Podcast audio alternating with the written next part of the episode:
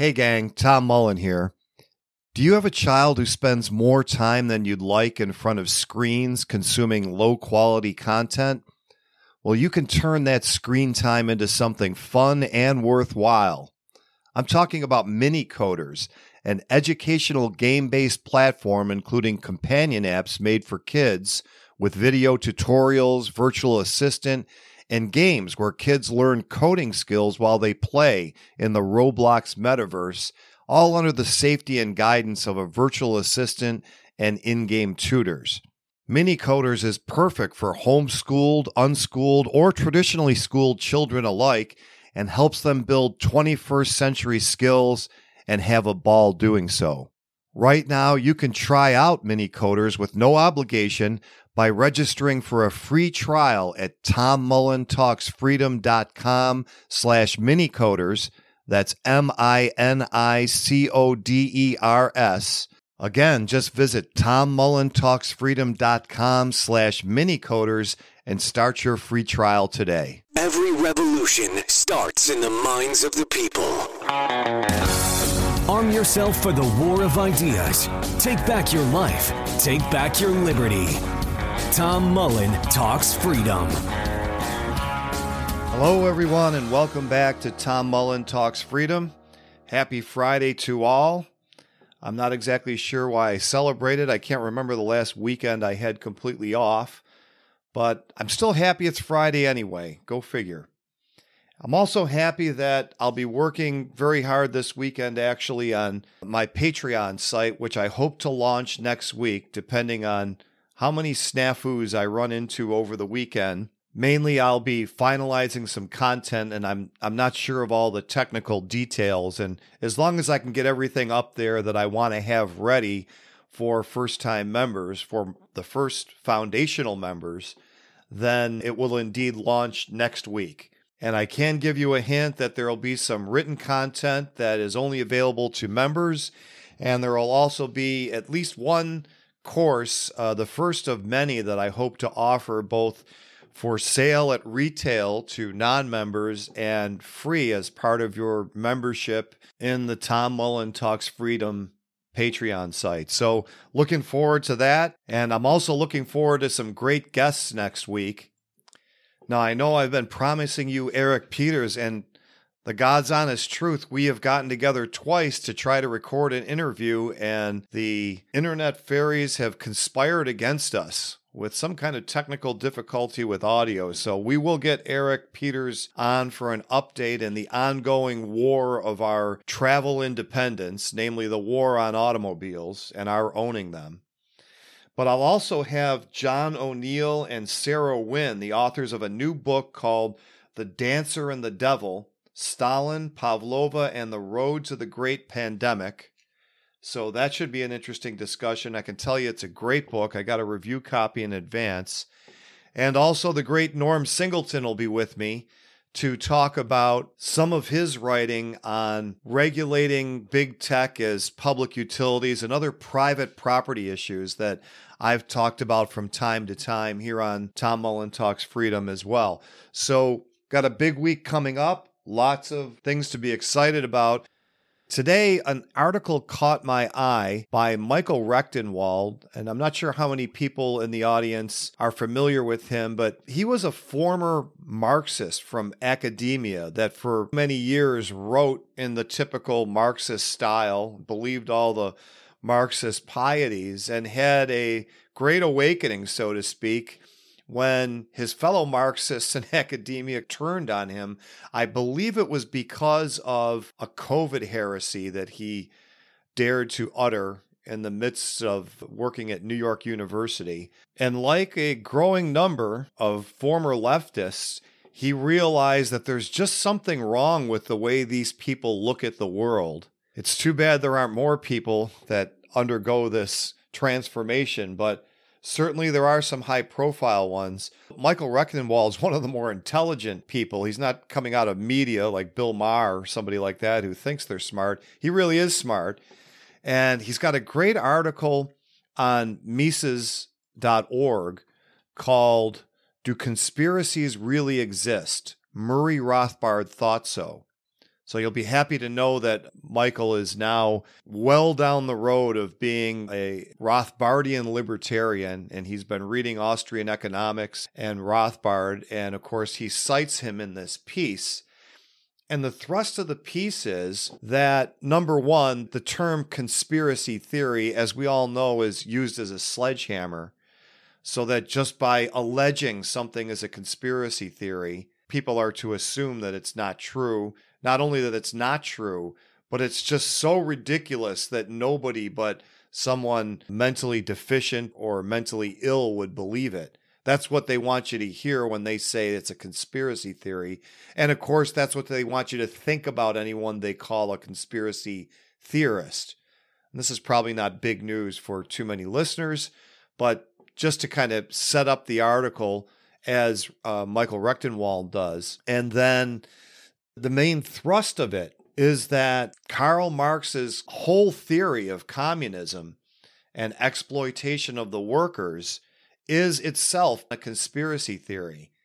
The theory that all of these capitalists, even though they're in no way coordinating their activities most of the time, unless they're in some cartel with the government, but that all these capitalists, even when they're competing against each other for labor, are somehow engaged in a concert of action that exploits workers to extract from them what Marx calls the surplus value that they create. So that the theory that Marx puts forth in Capital is that there's a certain amount of labor that's necessary and product of labor just to keep the workers alive, but that the workers actually produce more than that. And what the capitalist does is take all the value over and above what's needed to keep the workers alive and thus steals from the worker. And that, based on Marx's mistaken labor theory of value, something he unfortunately got from Adam Smith, Marx believed that most of the value of production was produced by the so called workers. The capitalists, of course, don't work. And that the capitalists, if anything, provided a marginal benefit at the beginning and only because they had somehow seized possession illegitimately of capital in the past are they able to do this. Rectenwald cites a passage from Marx that I'll read to you. This is from Capital, Volume 1, Chapter 7, Section 2. And this is Karl Marx writing now. The fact that half a day's labor is necessary to keep the laborer alive during 24 hours does not in any way prevent him from working a whole day. Therefore, the value of labor power, and then in brackets, what the capitalist pays the laborer to sustain his life, end brackets, and the value which that labor power creates in the labor process, brackets again, the value of the commodities he produces, end brackets, are two entirely different magnitudes.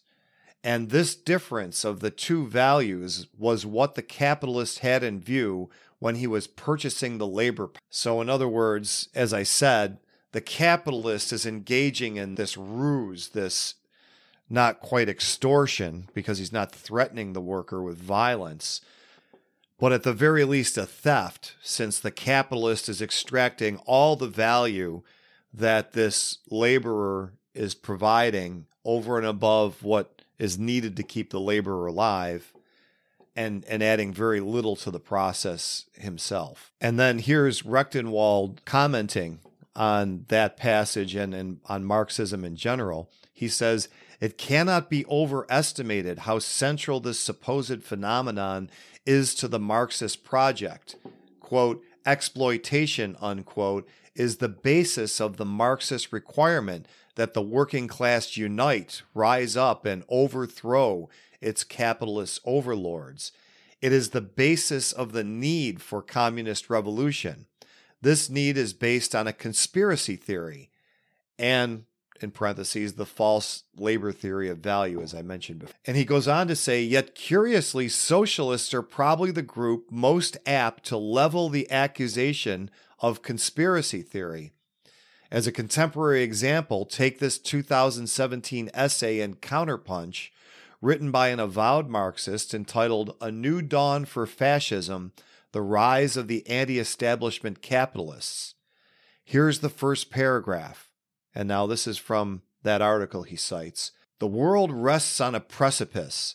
On the one hand, is institutionalized exploitation and imperialist violence. The well being of humanity continues to be severely hampered by the priorities of a small, unstable capitalist class who would prefer that the rest of us, those who must engage in a daily struggle to purchase the essentials for living, like food and a roof over our heads, remain unorganized as a cohesive class. And on the other hand, there are those who believe that the fundamental class division between the rulers and the workers is both intolerable and unsustainable, and so seek to participate in and organize mass movements for social change that will bring an end to the domination of one class of people over another. And now Rectenwald commenting again we see Marx's claim of surplus value extraction embedded in the first sentence, followed by the belief that a small, unstable capitalist class intentionally aims at keeping the rest of us unorganized as a cohesive class. Likewise, the conspiracy of the capitalists is largely contra Popper successful, and I'll get to what he's referring to there in a minute. The article goes on to complain about problematic and conspiratorial but ostensibly anti establishment ideas that have been able to sometimes temporarily supplant class based analyses about how and why social change happens. In the rant, these are right wing and fascist ideas that are characterized no less than 36 times as conspiracy theories and conspiratorial thinking engaged in by conspiracy theorists. So, again, he's driving home the point that although all of Marxism is based on the most unlikely conspiracy theory of all, which is that all of these different capitalists who don't even talk to each other, who often resent each other and compete with each other, that they're all somehow in this big plot to expropriate the noble laborers, that they're all engaged in this concert of action, even though nobody talks about it. But yet, these people who believe that are labeling anybody that disagrees with them as a conspiracy theorist. And, and the article, he says, dozens of times uses these terms conspiracy theory, conspiracy theorist, and conspiratorial. So, ironic indeed. That's one thrust of the article. The other is to somewhat refute the general reaction to the term conspiracy theory that people have an almost visceral reaction these days that they hear someone accused of being a conspiracy theorist or what they're alleging as a conspiracy theory, people just immediately assume that it is not true. And he goes into a little bit of the history of the term conspiracy theory. Now, a lot of people of the libertarian bent put this at the doorstep of the CIA and point to declassified documents produced by the CIA where they discuss using the term in a weaponized fashion to discredit anybody who challenges the Warren Commission explanation of the Kennedy assassination. And certainly, I think that's obviously true because we have the documents that they did do that. And I think it's also true that the intelligence agencies have since continued the practice of weaponizing the term conspiracy theory to discredit anybody who might be looking into their activities. But when people go so far as to say that the CIA invented the term, well, that's obviously not true because we do have uh, evidence that it existed before the CIA existed. And Rectenwald cites the Oxford English Dictionary as citing the word's first usage in a 1908 article in the American Historical Review.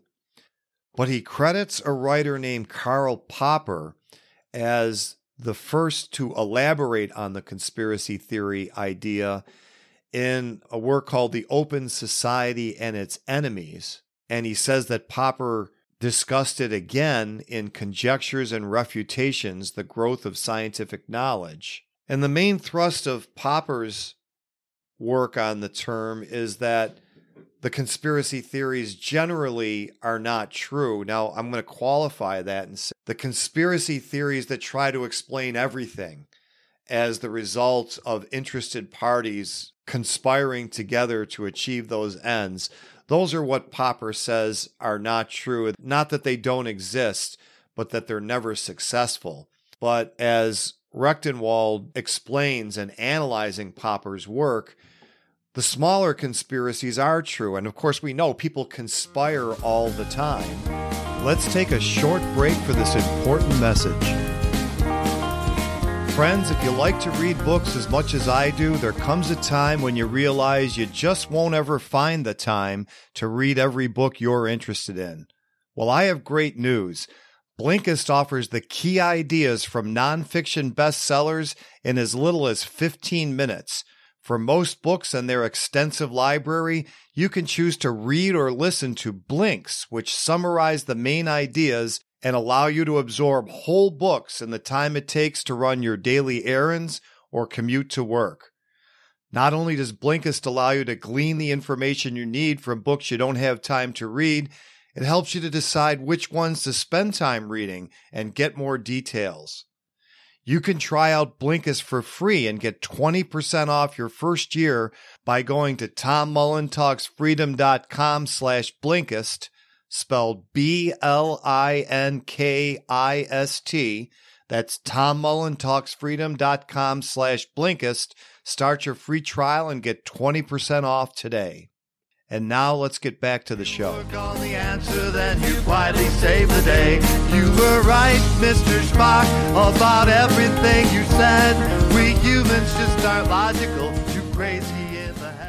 If you think the Marxists are hypocritical in accusing people of engaging in conspiracy theories, well, just take a look at the government, especially the federal government. Nearly every drug case is a conspiracy theory and they they always allege a conspiracy because once they prove that there was a conspiracy, they can sentence people for much longer sentences, especially in drug cases. They'll get somebody who was a minor player in some distribution network, and then they'll sentence that person for all the drugs sold by everybody in the conspiracy. So, certainly with the largest prison population on earth, bigger than China's, who has four times as many people, the US government is by far the most prolific conspiracy theorist in human history. So while Popper is skeptical of most conspiracy theories, I'll just uh, share one more passage from Rectenwald's analysis of his work. And first, a quote from Popper, which says The conspiracy theory of society cannot be true because it amounts to the assertion that all results, even those which at first sight do not seem to be intended by anybody, are the intended results of the actions of people who are interested in these results. And he then says it is clear from this formulation that Popper's charge does not apply to all conspiracy theories. Conspiracy theories that do not purport to explain everything are not included in Popper's indictment. After all, Popper admitted conspiracies, quote, are typical social phenomena, unquote. Popper claimed that most conspiracies fail, which implies that some conspiracies succeed. Further, conspiracy theories might explain not only conspiracies that are successful, but also those that ultimately fail. Conspiracy theories, or better, conspiracy hypotheses, are merely attempts to explain outcomes in terms of attempted conspiracies. Those theories that do not aim at explaining everything in terms of a singular overarching conspiracy are based on an acknowledgement that conspiracies do transpire and that some outcomes are the results of successful conspiracies. An attempted bank robbery is technically a conspiracy, and explaining the plot to rob a bank is technically a conspiracy theory. Likewise, conspiracy hypotheses cannot be dismissed in advance. They must remain one of the modes for understanding social reality. So, one thing that Rectenwald does not explicitly say that one might conclude from his argument is that the more overarching and elaborate the conspiracy theory is, the less likely it is to be true in its entirety, at least. And the more specific and the less overarching a conspiracy theory is, the more plausible and likely to be true it is. And again, that's my editorializing on reading Rectenwald's article. I encourage you to read it yourself. But I do want to share a few other thoughts of my own on the whole conspiracy theory question. And just an observation that the term has become so widely used for so many things that are not conspiracies. Basically, the term is now used as a pejorative against any idea that one thinks is far fetched or unlikely to be true. So I've even observed people using the conspiracy theory smear to discredit an allegation about the activities of a single person, which obviously can't be a conspiracy. So the word conspiracy does have a definition. In fact, I'll go to Merriam Webster, and when you look up definition of conspiracy, it says the act of conspiring together, which of course implies more than one person. And they use the example they were accused of conspiracy to commit murder. Well, what is conspiring? Merriam Webster's definition is to join in a secret agreement to do an unlawful or wrongful act, or an act which becomes unlawful as a result of the secret agreement. So you see, the word secret is used several times, and that's an essential element of something being a conspiracy. And this has always been my pushback against people who try to smear basically reporting the news as a conspiracy theory. For example, the Great Reset is referred to as a conspiracy theory. Well, no, people are, are actually just quoting what was published in Time magazine about what the Great Reset is and in Klaus Schwab's book. So merely calling out Klaus Schwab and, and his compatriots' plans for the future if they were to get their way is not a conspiracy theory because they've published these ideas and they're freely available to the public. They've made no secret about them. And indeed, much of what is discredited as conspiracy theory are simply people voicing their disagreement with plans made by influential people that have been made publicly available and reported sometimes by the people themselves. So, the last thing I wanted to say about conspiracy theories and conspiracies is that some do exist and some do meet the definition. And the title of this episode is Many Conspiracy Theories Are True, but that doesn't matter. So, if it is true that sometimes people plot in secret to bring about policies that affect the public at large, then why would that not matter? Well, here's my reasoning. And I'll use the Federal Reserve as an example. Of course, everyone knows that the Federal Reserve was cooked up in a secret meeting on Jekyll Island between some senators and representatives of the Morgan and Rockefeller banking empires. And the fruits of that meeting were eventually the Federal Reserve Act, which was then passed by Congress and signed by President Woodrow Wilson. And so it was this conspiracy that gave us the Federal Reserve Act.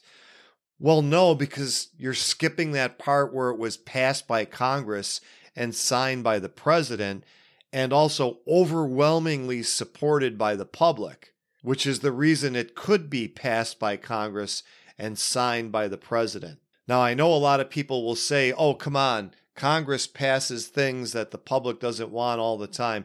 Not really. Most of the terrible institutions that we have that make the government so large and oppressive had overwhelming support from the public at the time that they were enacted. When the public is vehemently against something, believe me, these politicians are cowards. They will not risk losing their jobs if they don't think that they can sell the idea to the public. And I'll give you a great example. It's not from that long ago.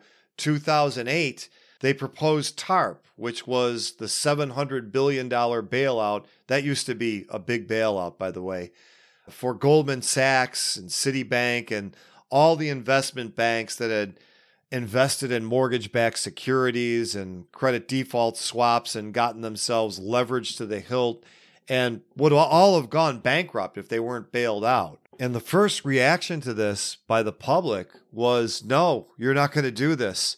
People were calling their congressmen, the phones were ringing off the hook. And for the only time in my life, when they were showing the hearings on the TARP bill, I saw blind fear in the faces of a lot of these Congress critters. It was kind of a glorious thing. And then what happened? George W. Bush was sent out to basically scare everybody that they were going to suffer this horrible fate if they didn't allow TARP to go through. And it was successful in tamping down the opposition. And to this day, boy, how embarrassing.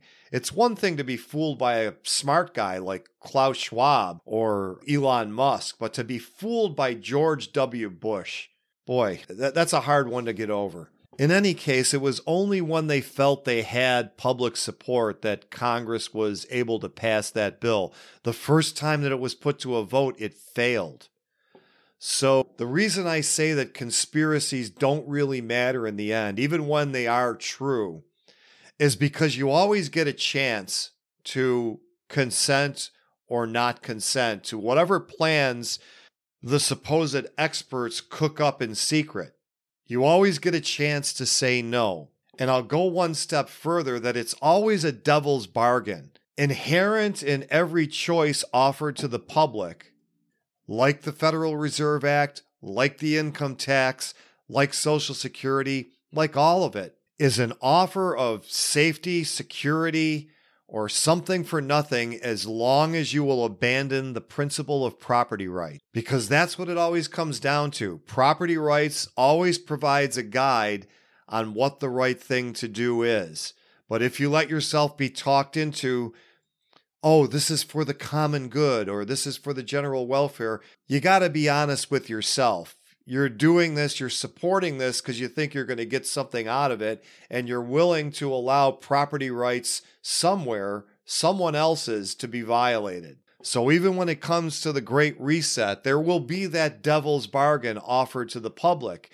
And whether the Great Reset succeeds or fails will depend on whether the public makes that deal with the devil or not. So the excuse that they were lied to by the media or the politicians or whatever other excuse there's going to be, I'm telling you in advance, and I want you to look for it when the moment comes.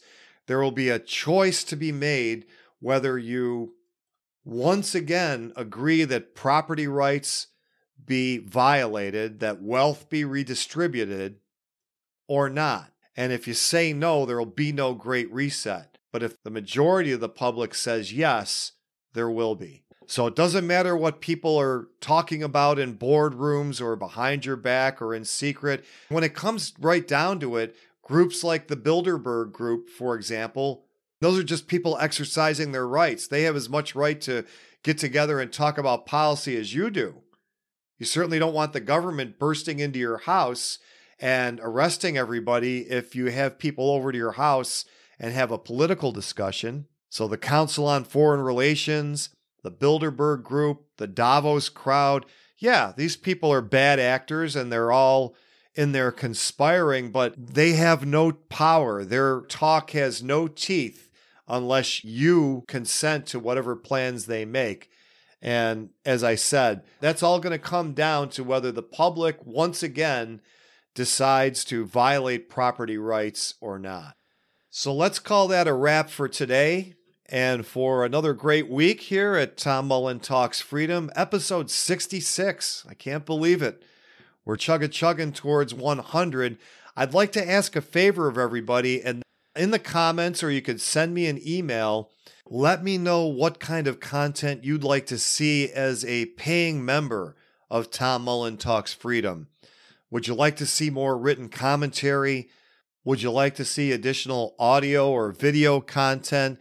And what kinds of subjects? I particularly like investigating the historical precedents for current events that are being debated. It is true that history repeats, and I always find it's helpful to look back at when some of the same ground has been trod before and how the results turned out or why a particular policy was rejected in the past and, and what arguments are being made for it now. Are they new? Usually no. So that's some of the kind of material I have in mind for you, but I'd really love to hear what you would like to see in the members area of Tom Mullen Talks Freedom.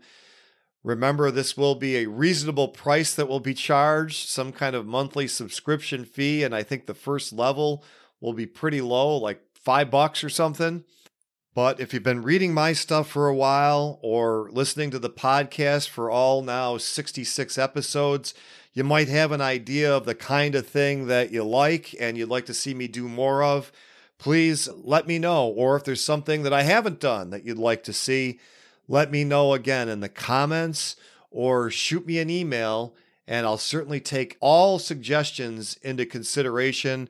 I want to make the membership in Tom Mullen Talks Freedom something worthwhile and something that you really enjoy. So, other than that, everybody have a great weekend. If you haven't already, remember, subscribe to this podcast first and foremost. That's always going to be free and it's delivered right to your phone on your podcast application of choice automatically. Also, if you haven't yet downloaded my free ebook, It's the Fed Stupid, you certainly want to do that today. Go to itsthefedstupid.com and download a free copy of the book. If you have the means, pick up the paperback as a giveaway for your friends or for your own bookshelf. The ebook is free, but the paperback is very reasonably priced, and you can get all that, both the ebook and the paperback, at itsthefedstupid.com. And if you like the music you've been hearing on Tom Mullen Talks Freedom, you can hear more at tommullensings.com. So thanks for listening, and I'll see you all on Monday. The war of ideas has only just begun. Arm yourself with the knowledge you need by heading to tommullentalksfreedom.com and subscribing to our email list. And remember, every revolution starts in the minds of the people.